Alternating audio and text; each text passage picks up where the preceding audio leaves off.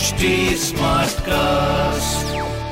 आप सुन रहे हैं एच डी स्मार्टकास्ट और ये है लाइव हिंदुस्तान प्रोडक्शन। क्या आपको मालूम है कि आपके आसपास की हर टैंजिबल चीज का कोई फैक्ट, रीजन या हिस्ट्री किसी की इनोवेशन का रिजल्ट है?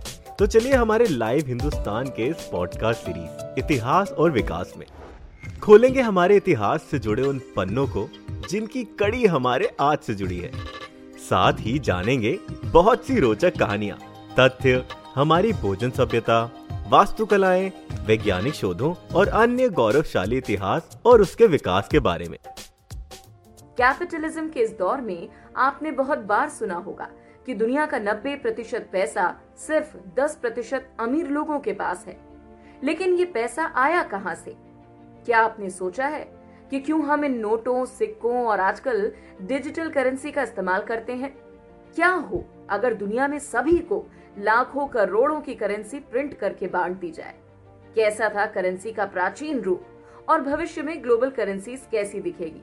आइए जानते हैं करेंसी की शुरुआत कैसे हुई, इसके रूप में क्या बदलाव आए, दुनिया में करेंसी का मूल्य कैसे निर्धारित होता है और क्या है डिजिटल करेंसी।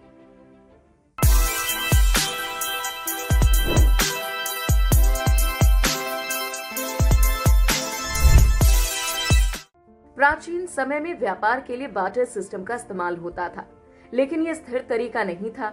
समय के साथ कई सभ्यता आई और गई और हर सभ्यता में करेंसी के इस्तेमाल के साथ उसमें कई बदलाव भी आए।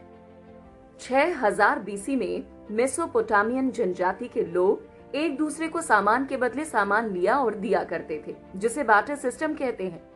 उस समय मवेशियों का करेंसी के रूप में हर तरफ इस्तेमाल होने लगा। फिर फेनिशियन सभ्यता ने इससे प्रेरणा लेते हुए मवेशियों के अलावा अनाज, मसाले और हथियार करेंसी के रूप में इस्तेमाल करना शुरू किया। उस समय नमक इतना मूल्यवान था कि रोमन सिपाहियों को तनख्वाह के रूप में नमक भी दिया जाता था। व्यापारियों और खरीदारों की जरूरतें बार्टर के जरिए पूरी नहीं होती थी और न राज्यों को उचित कर मिलता था। इसी समस्या को खत्म करने के लिए करेंसी का उपयोग शुरू हुआ। बारह सौ बीसी में भारत, चीनी और अफ्रीकी सभ्यताओं में काउरी शेल करेंसी के तौर में इस्तेमाल होने लगे। जल्द ही धातु जैसे सोने, चांदी और तांबे से बने सिक्के प्रचलित हुए। फिर सेवेंथ सेंचुरी में चीनी सभ्यता से नोटों की शुरुआत हुई। भारत में सिक्स्थ सेंचुरी में शेरशाह सूरी ने चांदी के सिक्के जारी किए। इसे रुपया कहा जाता था, जो कि संस्कृत शब्द रुपया कम से आया, जिसका मतलब चांदी का सिक्का होता है। इसमें बुल और देवताओं के छाप हुआ करते थे, जो अठारह सौ पैंतीस में ब्रिटिश राज में ब्रिटेन के सम्राटों से बदल दिए गए। आजादी के बाद आर बी आई ने भारत का सबसे पहला एक रुपए का नोट बनाया, जिसके बाद सौ, पाँच सौ और हजार रुपए के नोट भी बनने लगे।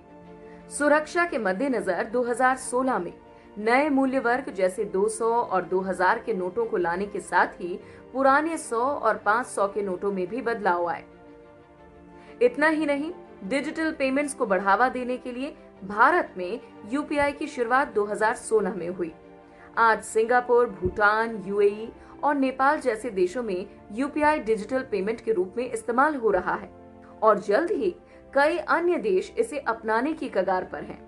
अठारह सौ सत्तर में करेंसी का मूल्य निर्धारित करने के लिए गोल्ड स्टैंडर्ड का इस्तेमाल शुरू हुआ, जिसमें किसी भी देश की करेंसी का मूल्य उसके पास पड़े सोने के भंडार से निर्धारित किया जाता था। उन्नीस सौ तिहत्तर में जब अमेरिका के पास सोने का भंडार खत्म होने को हुआ, तब U S president Richard Nixon ने फियाट मनी के जरिए करेंसी का मूल्य रखने का फैसला किया, जो जल्द ही दुनिया भर में इस्तेमाल होने लगा। आज दुनिया में करेंसी का मूल्य डॉलर के मुकाबले बाजार में उसकी मांग से तय होता है। डिजिटल मनी जैसे बिटकॉइन, एथेरियम भी आज खूब प्रचलन में है, जिसका मूल्य बाजार में उसकी मांग के हिसाब से तय होता है। ये करेंसी इलेक्ट्रॉनिक रूप में होती है और सिर्फ डिजिटल तरीकों से ही उपयोग की जा सकती है। वैसे तो डिजिटल करेंसी भविष्य में नोटों और सिक्कों को खत्म कर सकती है, लेकिन अभी भी ये एक चर्चा का विषय है। मिलते हैं अगले वीडियो में एक नए इतिहास और एक नए विकास के साथ। ऐसे और interesting facts, stories, food, cultural movements and technological advancement सुनने के लिए और अपना फीडबैक शेयर करने के लिए आप हमें फॉलो कर सकते हैं Twitter, Facebook, Instagram, YouTube and LinkedIn पर। साथ ही ऐसे और पॉडकास्ट सुनने के लिए आप लॉग इन करें W W W dot H T Smartcast dot com. आप सुन रहे हैं एच डी स्मार्ट कास्ट और ये था live Hindustan production H D smart cast.